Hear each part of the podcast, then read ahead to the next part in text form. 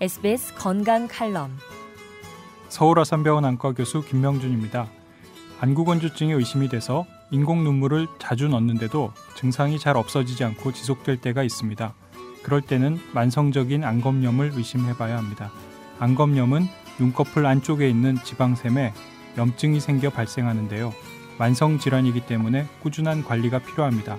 하루 두 번 15분씩 따뜻한 물수건으로 눈꺼풀 찜질과 마사지를 통해 속눈썹 부위를 청결히 하는 것이 좋으며 심하면 안과에서 항생제를 처방받는 것도 도움이 될 수 있습니다.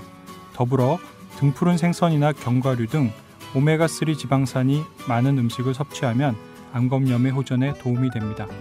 지금까지 서울 아산병원 안과 교수 김명준이었습니다. SBS 건강 칼럼이었습니다.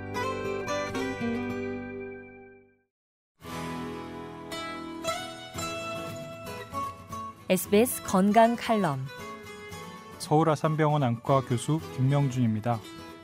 눈 다래끼는 누구나 한 번쯤 겪어본 경험이 있을 정도로 가장 흔하게 알려진 눈 질환입니다. 피부에 모공이 있듯 눈꺼풀에도 모공과 같은 여러 분비샘이 있는데요. 청결하게 관리하지 않으면 여드름이 생기듯 눈에도 다래끼가 생기게 됩니다. 초기에는 안약을 넣거나 항생제를 복용하는 것으로 쉽게 치료가 가능하지만 증상이 심하면 안과에서 치료를 받아야 병의 경과를 줄일 수 있고 흉터가 남지 않습니다. 평소 눈다래끼를 예방하려면 늘 손을 깨끗이 씻고 손으로 눈을 만지지 말아야 합니다. 또한 속눈썹 부위를 청결하게 관리하는 것도 중요하겠습니다. 지금까지 서울아산병원 안과 교수 김명준이었습니다. SBS 건강 칼럼이었습니다.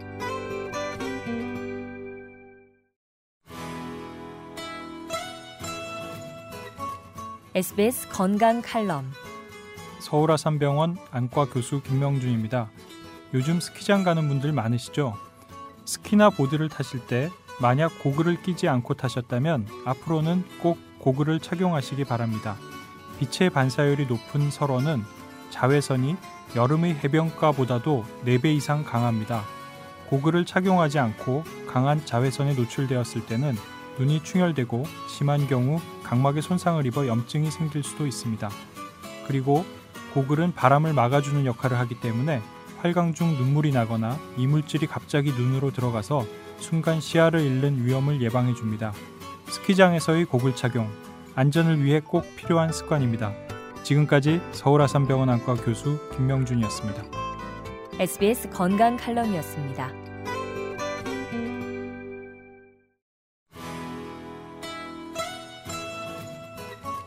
SBS 건강 칼럼 서울아산병원 안과 교수 김명준입니다.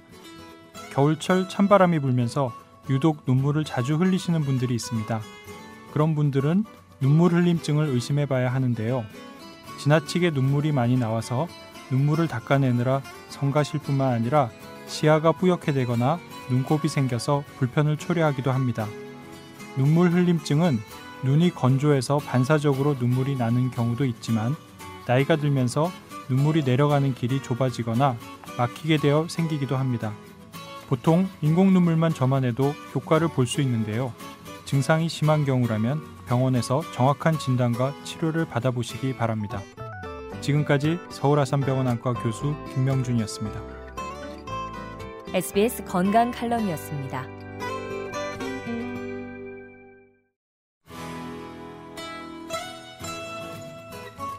SBS 건강 칼럼 서울아산병원 안과 교수 김명준입니다. 별다른 이유 없이 시력이 나빠졌거나 부쩍 눈에 피로를 느낀다면 평소 생활 습관을 점검해 볼 필요가 있습니다.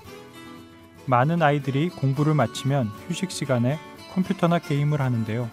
이것은 눈의 피로를 더 가중시켜 시력을 더 떨어뜨릴 수 있으므로 삼가야 합니다. 또 여성들의 경우 눈의 점막 부분까지 아이라이너를 그리는 경우가 있는데요.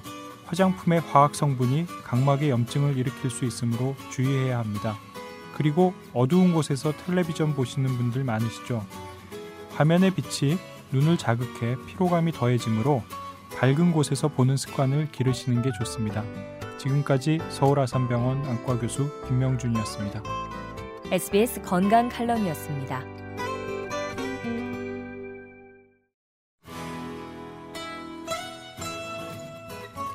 SBS 건강 칼럼 서울아산병원 안과 교수 김명준입니다. 당뇨병의 중요한 합병증으로 당뇨 망막병증이 있습니다. 망막은 카메라의 필름에 해당하는 부분으로 당뇨 망막병증은 망막의 혈관에 이상이 생기는 상태입니다. 초기에 특별한 증상이 없기 때문에 소리 없이 실명할 수도 있는 무서운 질환입니다. 따라서 당뇨병 환자의 경우 1년에 한 번은 정기적으로 안과 검사를 받아보시길 권해드립니다. 당뇨망막병증의 초기에는 식이요법이나 운동 등의 혈당 관리만으로 충분하지만 병이 진행된 경우에는 레이저 치료와 수술이 필요할 수 있으니 조기에 발견하는 것이 무엇보다 중요합니다. 지금까지 서울아산병원 안과교수 김명준이었습니다. SBS 건강 칼럼이었습니다.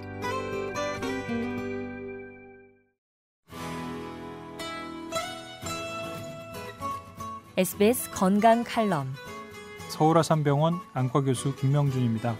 나이가 들면 가까운 글씨를 보기가 힘들어져 돋보기 안경을 써야 할 때가 옵니다. 이것을 노안이라고 하죠. 노안은 멀리 봤다 가까이 봤다 하는 초점을 맞추는 기능이 감퇴하는 것을 말합니다.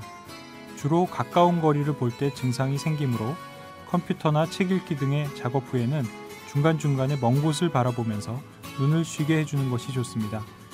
특별한 예방법이 있는 것은 아니지만 건강한 생활 습관과 항산화 비타민 등의 복용과 같이 일반적인 노화 방지법이 도움이 될 수 있습니다. 그리고 노안을 교정하는 방법들이 많이 나와 있으므로 자신의 상태에 맞는 치료법을 고려해 보시는 것도 좋습니다. 서울아산병원 안과교수 김명준이었습니다. SBS 건강 칼럼이었습니다.